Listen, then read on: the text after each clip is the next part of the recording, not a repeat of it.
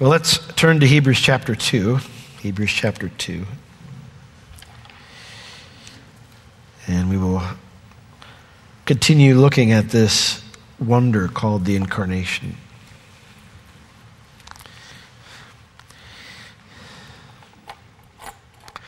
As we have been examining the incarnation, the idea that God became a man, we learn from Hebrews 1 that God loves us so much that he spoke to us not by a prophet or by an angel, but by a son.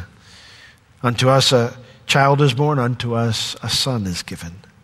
And then in Hebrews chapter 2, verses 5 through 9, last week we saw that Jesus succeeded in every area that we failed. That as the Son of Man, he will inherit all things, yet we do not see the world under his rule currently. And so while this explains why our world is still a mess, even though God became a man and rescued us, it does leave us with a very practical question. How do we live in a world that's ruled by temptation, sin, and death? Well, the answer also lies in the wonder of the incarnation. This idea of Emmanuel, the God who is not just with us back then and not just in the future when he comes, but the God who is with us right now. So, Hebrews chapter 2, let's read verses 5 through 9, and then we'll pick up our study in verse 10. I'll probably read through the end of the chapter, but we'll pick it up in verse 10, our study. Hebrews 2 5 says, For unto the angels has he not put in subjection the world to come, whereof we speak, but one in a certain place testified, saying, What is man that you are mindful of him? or the Son of Man that you visit him. You made him a little lower than the angels. You crowned him with glory and honor, and did set him over the works of your hands. You have put all things in subjection under his feet. Therefore, in that he put all in subjection under him, he left nothing that is not put under him. But now we see not yet all things put under him. But we see Jesus, who was made a little lower than the angels, for the suffering of death crowned with glory and honor, that he, by the grace of God, should taste death for every man. For it became him for whom are all things, and by whom are all things, in bringing many sons unto glory, to make the captain of their salvation perfect through sufferings. For both he that sanctifies and they who are sanctified are all of one. For which cause he is not ashamed to call them brethren, saying, I will declare your name unto my brethren. In the midst of the church will I sing praise unto thee. And again, I will put my trust in him. And again, behold, I and the children which God has given me. For as much then as the children are partakers of flesh and blood, he also himself likewise took part in the same, that through death he might destroy him that had the power of death, that is the devil and deliver them who through fear of death were all their lifetime subject to bondage. For verily he took not on him the nature of angels, but he took on him the seed of Abraham. Wherefore in all things it behooved him to be made like unto his brethren, that it, he might be a merciful and faithful high priest in things pertaining to God, to make reconciliation for the sins of the people. For in that he himself has suffered being tempted, he is able to succor them that are tempted. In verse 9, it explains to us that, you know, here's God, he, he well, verse 5, he, he did not create this world and give it to the angels, but instead he gave it to man. And he man was made a little lower than the angels. We were not as qualified for the job as they were. We didn't have the skill set, the natural uh, uh, makeup that would make us superior to the angels. And yet God elevated us. He crowned us with glory and honor, elevated us above them by giving us dominion over the earth. And so, instead of receiving that grace of God and being content with that gift from the Lord, we rejected it for something else the lie that the enemy sold to us. And we made a mess of our world. And God loved us so much that He sent Jesus into the world, and He was made a little lower than the angels as well for the suffering of death. But then, by being that faithful Son of Man, by succeeding where we failed, He was already glorified as the Son of God, but now as the Son of Man. He was crowned with glory and honor, elevated to that position of ruler over the earth.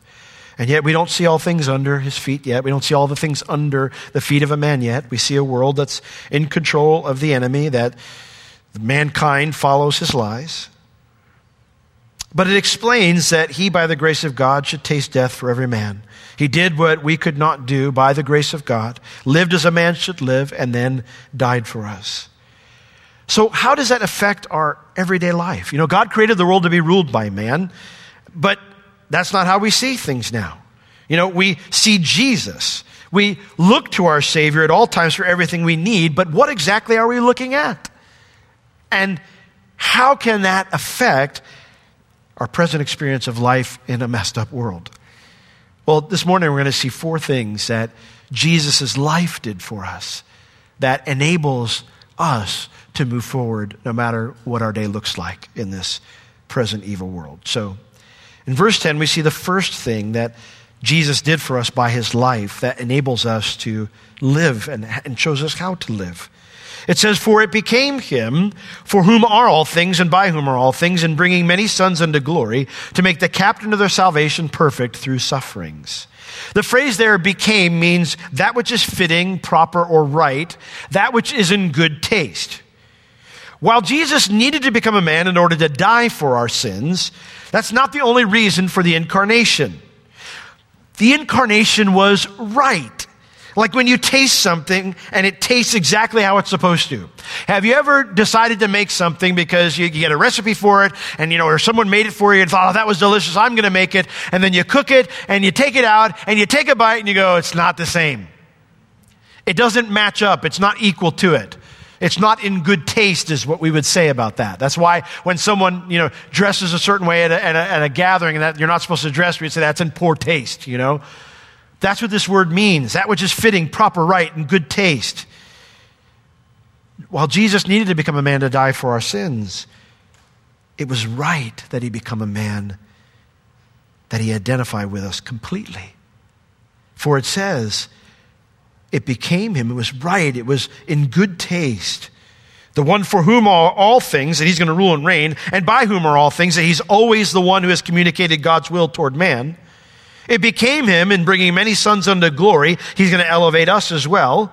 It became him as in good taste to make the captain of their salvation perfect through sufferings. The word there, perfect, means the full experience. It, it was right for Jesus to have the full experience of humanity through his sufferings. Jesus' life on earth was a process of identifying with us fully. You know, when the scripture talks about how he learned obedience as a son, it doesn't mean that Jesus didn't understand what obedience was in heaven. Certainly, Jesus, uh, he's God. He understands all those things. But the concept here is he went through the full experience of everything we go through. He identifies with us. The incarnation cannot be contained in either just Jesus' birth or just Jesus' death. It is everything in between, too. I remember when uh, the internet first came out, I was alive before that.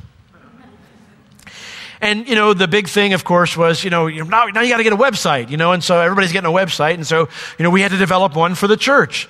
And so we're, you know, designing this website, trying to figure things out. What do you got to have on there? We got to have directions. You got to have a statement of faith. You got to do this. And of course, I thought, well, if people are going to visit our site and that may be their first point of contact, we got to put the gospel up there.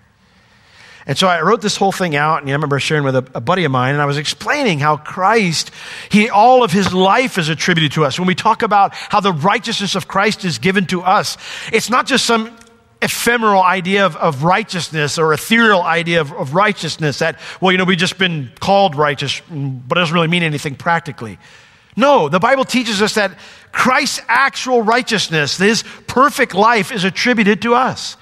And I remember I had a friend read through. I said, make sure this sounds good, whatever. And he's like, I don't think this is biblical. And I was like, what do you mean it's not biblical? And so I studied the word on this. I'm like, I want to make sure I got this right. And sure enough, you see all throughout the scriptures that all of the life of Christ is attributed to us.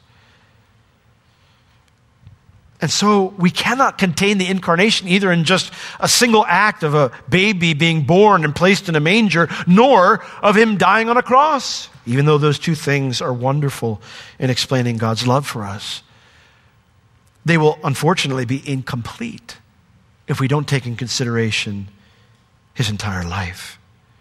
You see, in heaven, Jesus could identify with our experiences of pleasure, joy, and triumph. He experienced those things in heaven.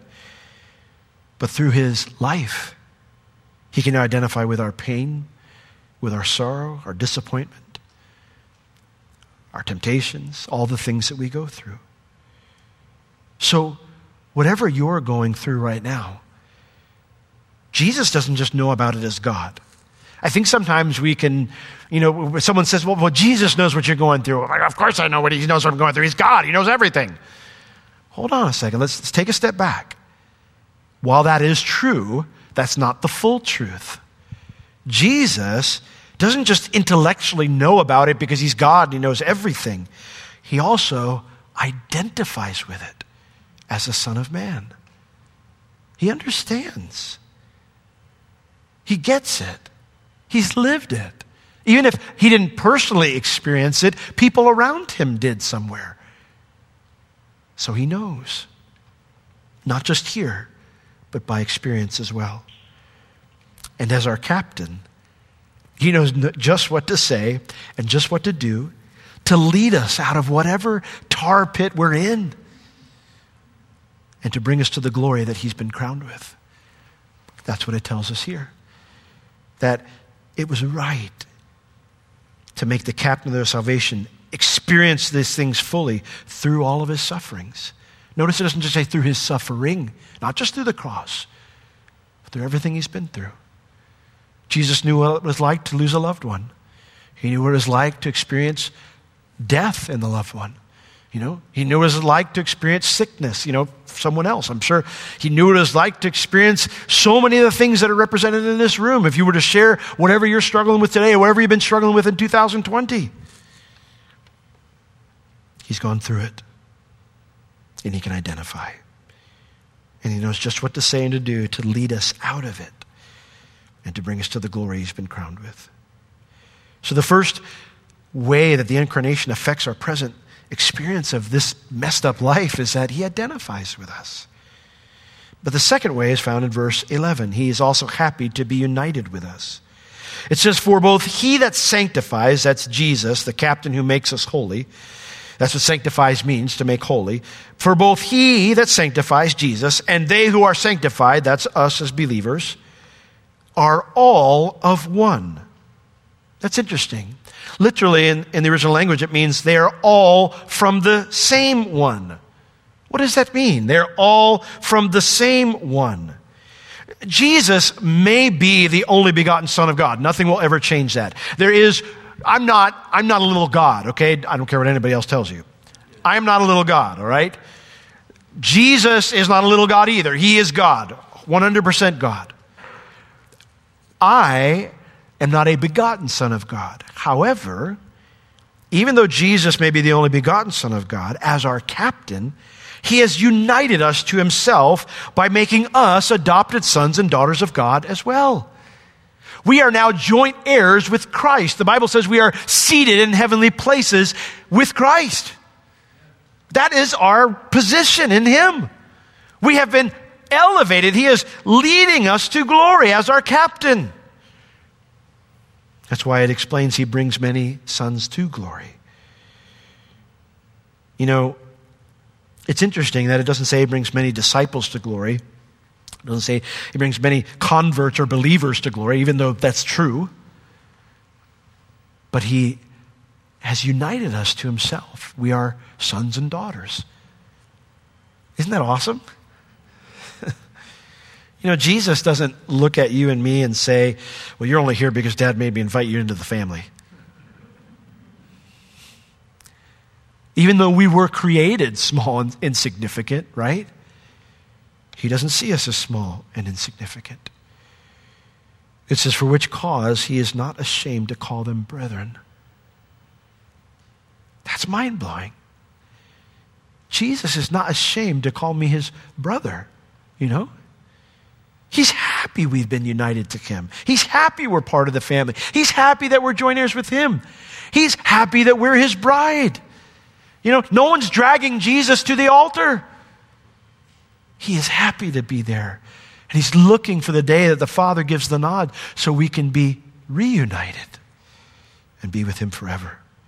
He is happy to have us alongside him. Isn't that awesome?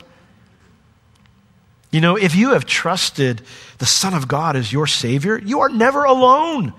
you always belong somewhere. You're always wanted, and you always have a future and a hope, no matter what's going on here or how someone else is treating you here.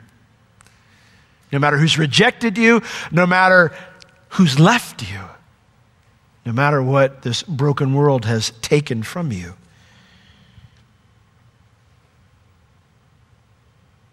You always have someone who is happy to be united with you, who will never leave you or forsake you. That's the second thing that Jesus did for us that enables us to live in this present world. The third thing is found in verses 14 and 15. Verses 12 and 13 are quotations from the Old Testament that confirm Jesus' mentality towards us. So I'm not going to go into those. But let's go to verses 14 and 15 because it shows us this third thing that Jesus did for us that enables us to live in this present evil world. It says in verse 14, For as much then as the children are partakers of flesh and blood, he also himself likewise took part of the same. The children here are, are originally, you know, we, we read the scriptures, I believe it's in Matthew, it might be Luke, but it talks about how Adam was the Son of God. He was not the a begotten Son of God like Jesus. He's not, he was made in the image of God, but he was not in the very essence and nature of God. Adam was a man, right? God created Adam and Eve in his image, and, and, and yet he called him a son. Now, that was not his natural position. It was not a, a, a, a, family position in the sense of how it naturally happened. He wasn't there from all eternity, but he, we were elevated, again, a gift of grace to the status of son and daughter of God.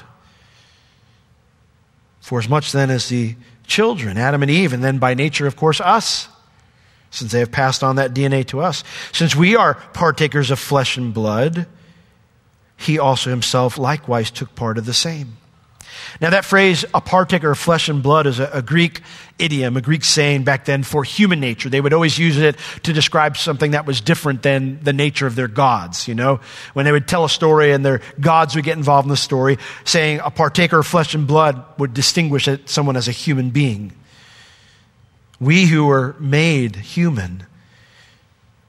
For as much then as that happened, he also himself likewise took part of the same. The phrase took part means to become a member of a group.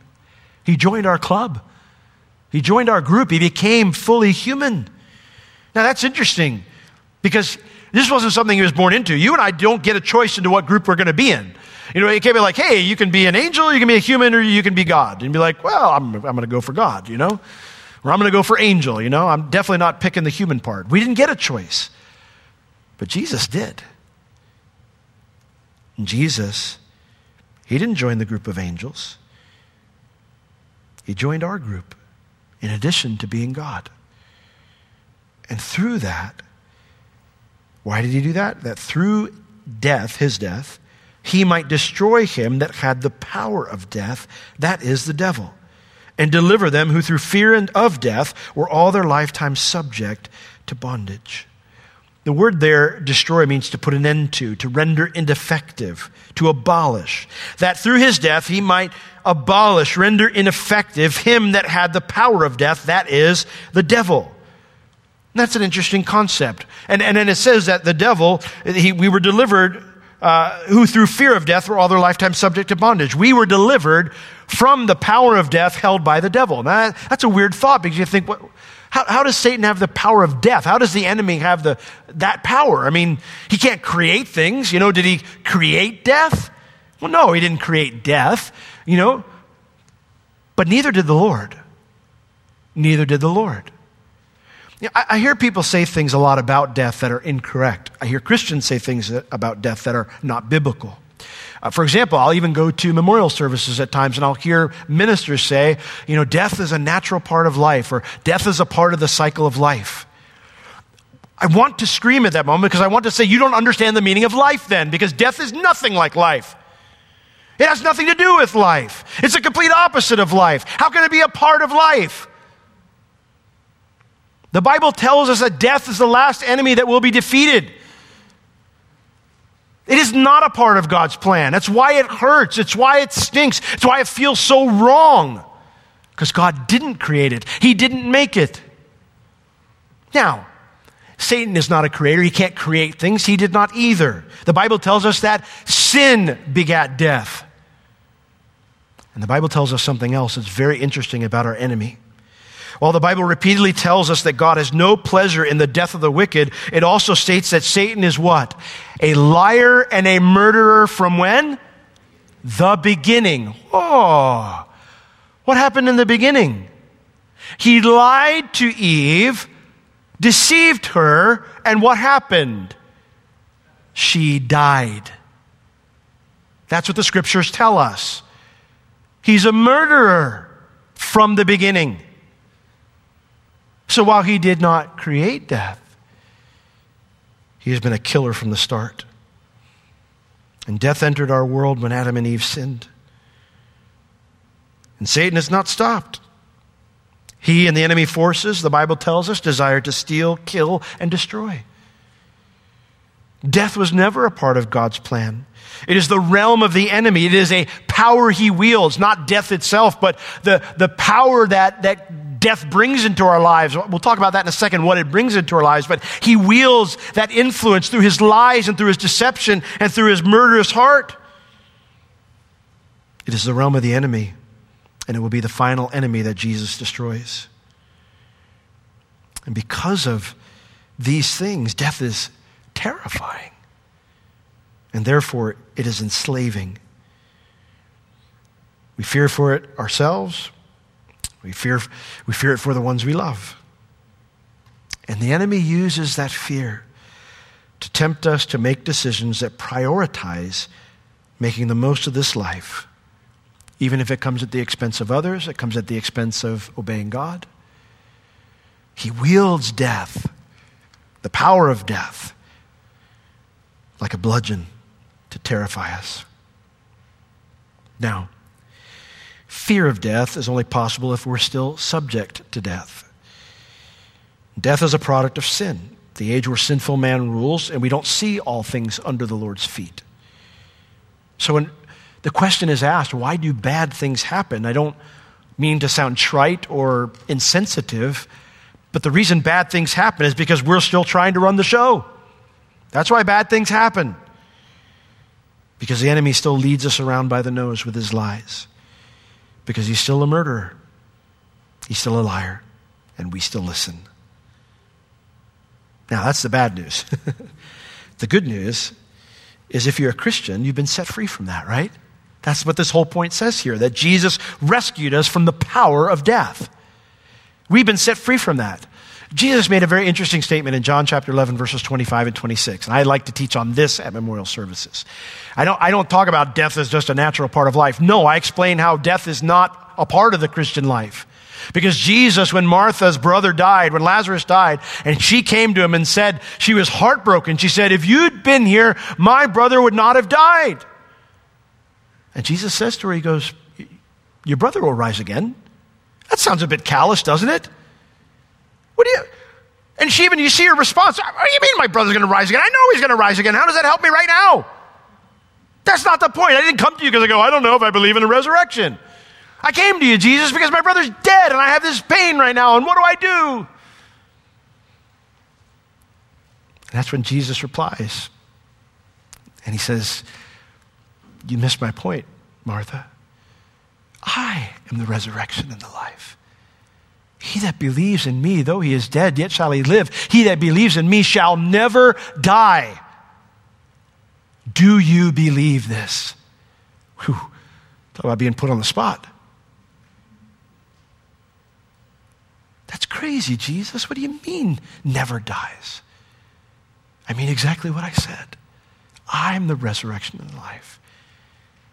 Martha, if you believe in me, like your brother believed in me, there is no death. There is no death. You see, for the believer, our last exhale in this body becomes our first inhale in heaven. There's no end, there's no waiting period, there's no, no chunk of, of, of nothing, there's no sleep, there's no, there's no, no you know, holding place. We're absent here and we're with the Lord, right? There is no death. Because the Bible describes death in two ways not as ceasing to exist, but as the body physically dying and our spirit and soul leaving our body. And then, secondly, being separated from the Lord for eternity. That is not our experience as a Christian, right? So while my spirit and soul may leave this body, and, and to be frank, that's not a bad idea on some days.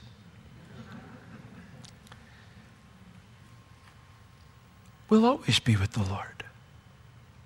And you'll always be with your brothers and sisters, right?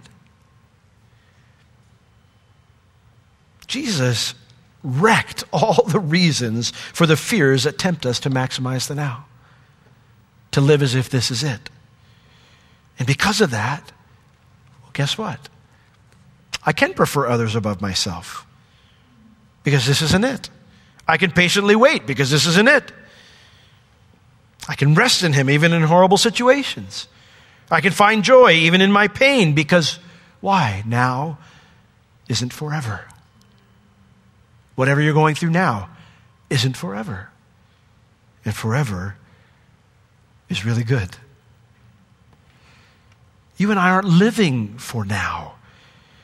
We are living to follow our captain until we reach glory. Amen? Amen. So, Jesus, thirdly, he rescued us from the power of death. Now, you might be saying, Pastor, well, that's hard, though, especially when life is hard.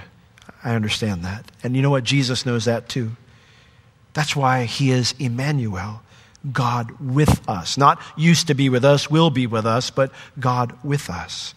Emmanuel doesn't mean God came for a little while to be with us, or that God will come someday in the future to be with us. It means what it means God with us.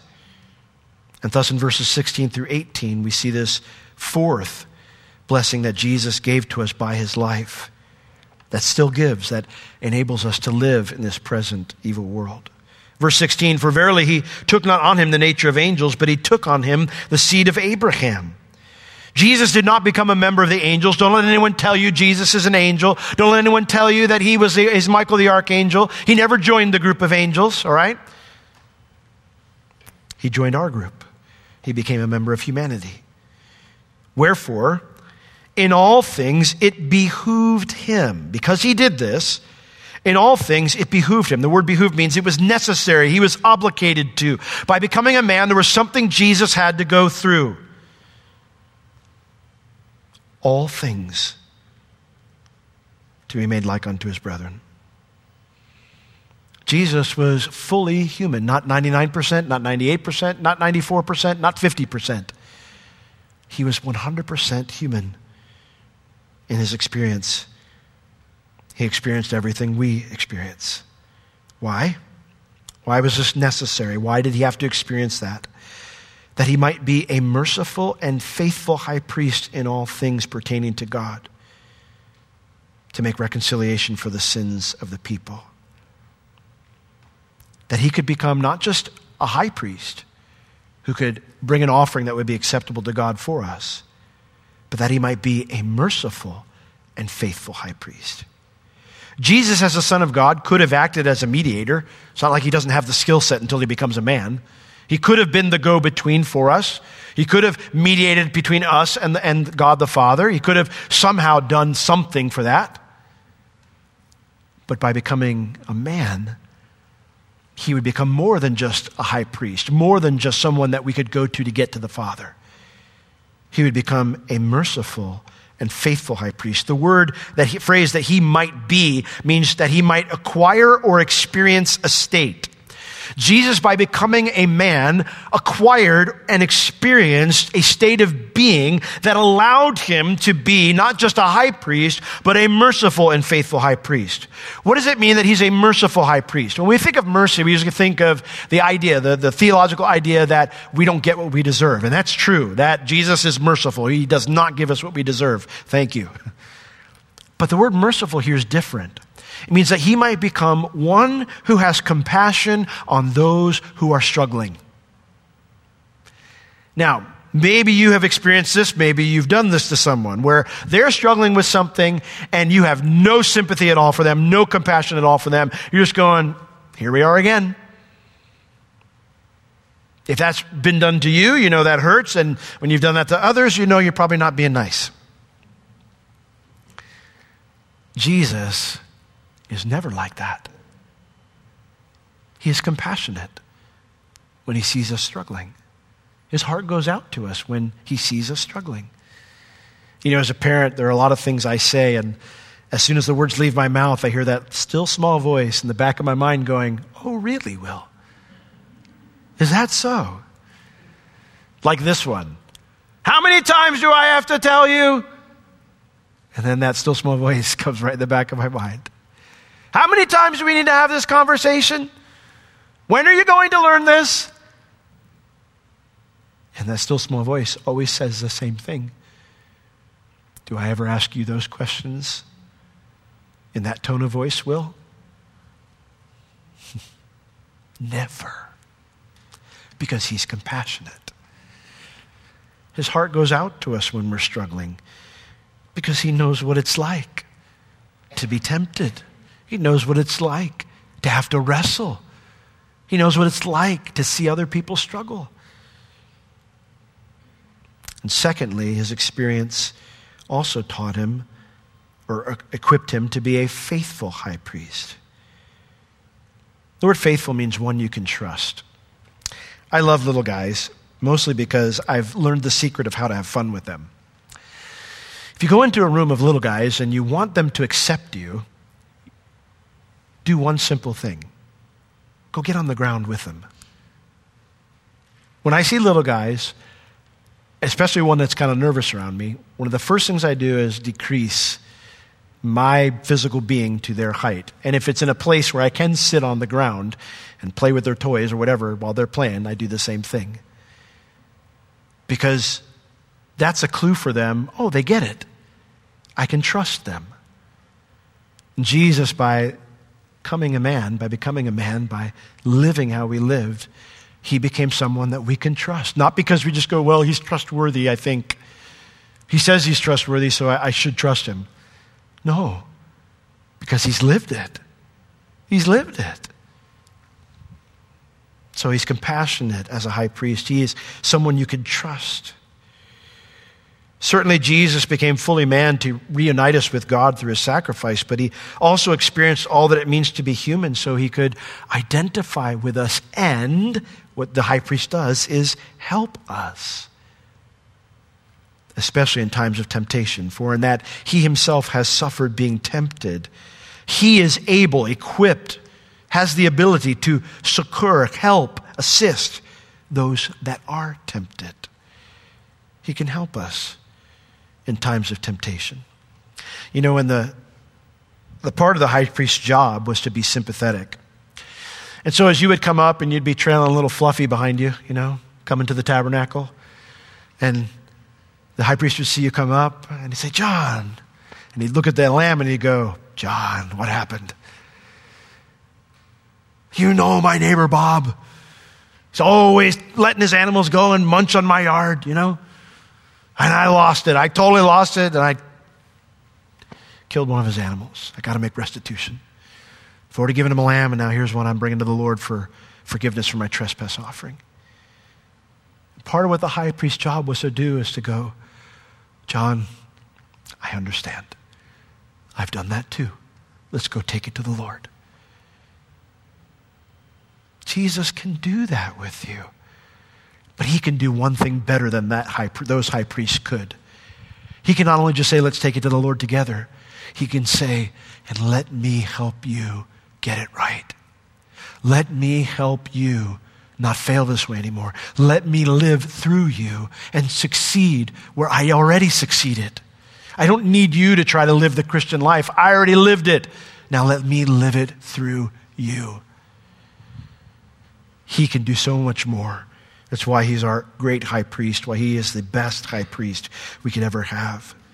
If you are in pain or you feel alone or you're afraid or you're tempted, you can certainly and should certainly look to heaven with expectation for Jesus' return. Lord, I can't wait for you to get back.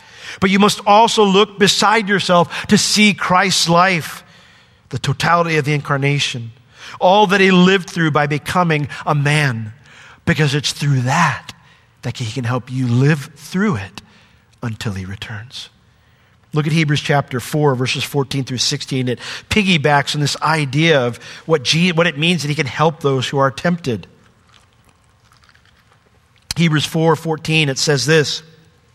Seeing then, he establishes that Jesus is a, a, high priest who can help us. Then in chapter, uh, the rest of chapter, or all of chapter three, and, and then the beginning of chapter four, he's urging us to listen to our great high priest, to not listen to, to these other thoughts.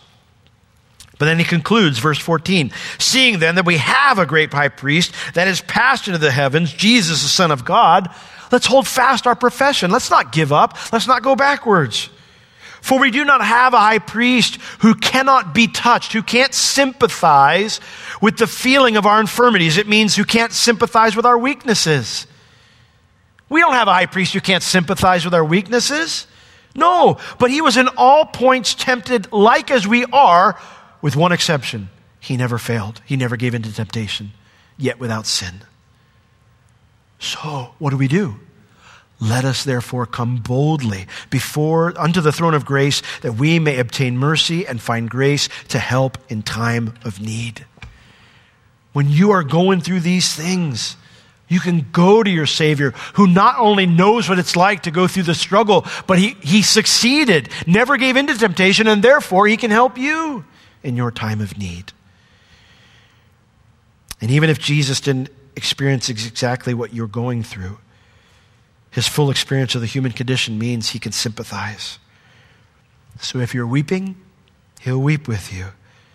He'll comfort you. If you're raging or doubting, he will listen to you. And then he'll lovingly correct you. If you're scared, he will stay by your side, never leave it. And if you don't know what to do, well, just keep following him. Because the one who denied himself and took up his cross every day of his earthly life, you can know this one thing he will always lead you to do the same. Say, I don't know what to do. Deny yourself, take up your cross today, and follow Jesus. Because that's what he always did. And he will always lead us to do the same. In every way, Jesus can help us. Now, Struggling with this, of course, is only possible if temptation still exists, something that will not exist when Jesus rules. Satan will be locked up in the, the abyss for a thousand years. So that temptation still exists right now is evidence that we still see things under mankind's rule, not the Lord's yet. And so the final question then might be well, then why doesn't God fix that? I mean, why not just be gone, you know, and then come and bring the kingdom. Why doesn't Jesus just come back now and get rid of all the evil so we can have a perfect world again? Well, look at 2 Peter 3 9 with me. 2 Peter 3 9.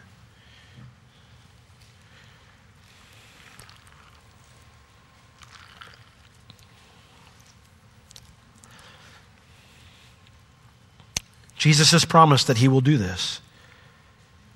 But 2 Peter 3 9 tells us he is not unfaithful to that promise. The Lord is not slack. He's not lazy about it. He's not just waiting to wait. He's not just doing it because, you know, well, you know, I, I, I need to let him simmer for a bit. The Lord is not slack concerning his promise, as some men count slackness. Instead, he's this, but is long suffering to usward, not willing that any should perish but that all should come to repentance. You see, if you haven't trusted the Son of God, the reason he hasn't come back yet, Jesus waits because he doesn't want you to perish. Because you and I are part of the problem. If you're not saved, you know, if you're not, if, if you're being disobedient to the Lord, we're part of the problem. And he doesn't want anyone to experience 2 Peter 3:10 which says, But the day of the Lord will come as a thief in the night. We, Bible says that for believers, the day of the Lord will not come as a thief in the night. That's not for us, but for unbelievers it will. In the which the heavens shall pass away with a great noise, and the elements shall melt with fervent heat. The earth also and the works that are therein shall be burned up. Does that sound like something you want to experience? Not me. Not me. And Jesus doesn't want you to experience either. You so how do I avoid that? Well, it's really simple. The Bible has a one word answer for it repent. What does it mean to repent? It means to change your mind. It means you thought you were a good person, you thought you were fine going your own way, doing things your way, and now you're going to change your mind about it. You're going to say, you know what? I'm not a good person. I'm not going the right way. I'm not, I'm not, I'm not doing my best. And I'm falling way short even of what I consider to be my best. You agree with God about your sin. And then, secondly, you receive His love. You place your trust in the Son of God who became the Son of Man. And the Bible says, when you do so, you'll be saved. Whosoever shall call upon the name of the Lord shall be saved. For God so loved the world, he gave his only begotten Son, that whoever believes in him should not perish. Whoever trusts in him should not perish, but have everlasting life. Well, four things. What, Je- what did Jesus give us by his life? He, he identifies with us. Secondly, he is happy to be united with us. We're never alone. He's rescued us from the power of death, and he can help us when we're tempted. And that is the whole concept of Emmanuel. The entire concept of Emmanuel, God with us. You see it all throughout the Bible if you're looking for it. You'll find it everywhere if you're looking for it. It just doesn't call it Emmanuel. Jesus in Matthew 28, verse 20, what does he say? And lo, I'm with you always, even unto the end of the age. I am Emmanuel, always, unto the end of the age. Same thing. What about when we read in our scripture reading in Acts 18, verse 10, when Paul was struggling, and what did the Lord say to him? It said, The Lord came to him at night, and he said, Don't be afraid, Paul, for I am what? Emmanuel. I am with you, still. Still with you. Always will be with you, even unto the end of the age. And then, of course, amongst many other places I'm not mentioning in Scripture, we see it here at the end of Hebrews chapter 13. And I'll close with reading verses 1 through 8 as the worship team comes up. In Hebrews 13, verses 1 through 5, we see this practical application. What do we do? How do, you know, we, you know, this is how we're supposed to live in this current evil world, even though we're struggling and going through challenges. He says, let brotherly love continue. Don't be forgetful to entertain strangers, for thereby some have entertained angels unawares. Also, he says, Remember them that are in bonds as bound with them, and those who suffer adversity as being yourselves in the body. You got your own struggles, so be sympathetic with those who are going through difficult times.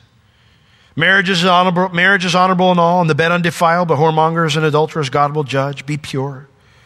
Verse 5 Let your conversation conduct your life without covetousness, and be content with such things as you have. The Christian life, right? Why? For he has said, I will never leave you nor forsake you. So that we may boldly say, The Lord is my helper, and I will not fear what man shall do unto me. Listen, I don't know what 2021 holds, but I can promise you this. It's not all of a sudden going to become different or better just because a clock ticks. Okay? I can promise you this also that you can live in 2021 under this heading where you can say every day, The Lord is my helper, and I will not fear what man shall do unto me. I'm not going to fear what the government can do to me. I'm not going to fear what my boss can do to me. I'm not going to fear what a pandemic can do to me. I'm not going to fear what the virus can do to me. I'm not going to fear what you know uh, my neighbor can do to me. I'm not going to fear any of these things. I'm just going to walk with Jesus every day. Right? I'm going to do what His Word says. You know, I don't like what the government says. Okay, that's fine.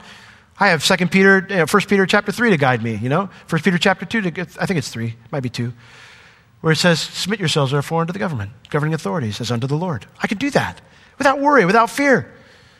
You know, I can do all the things that are mentioned here. I can do everything that's listed without any fear at all, knowing that the Creator of the universe will never leave me, never forsake me, that He's my helper. I don't have to be afraid what man will do to me because I belong to Him. Amen. Amen. Remember them which have the rule over you, who have spoken unto you the word of God, whose faith imitate, considering, considering the result of their conduct. Look at the godly people around you and how they're filled with joy and how they've got hope, and no matter what's going on. Why? Because Jesus Christ is the same yesterday, today, and forever. He is still with us. Amen? Amen. You know, if you keep reading in verse 9, it tells us don't be cared about with strange doctrines and weird teachings. Listen, there's a lot of things you can invest a lot of time into today. There's a lot of voices out there who want your ear, and you give it, give it to them. However, I would encourage you listen to Emmanuel. He never changes. He's always steady. You can always trust him. You can always rest in him. Amen? Let's all stand.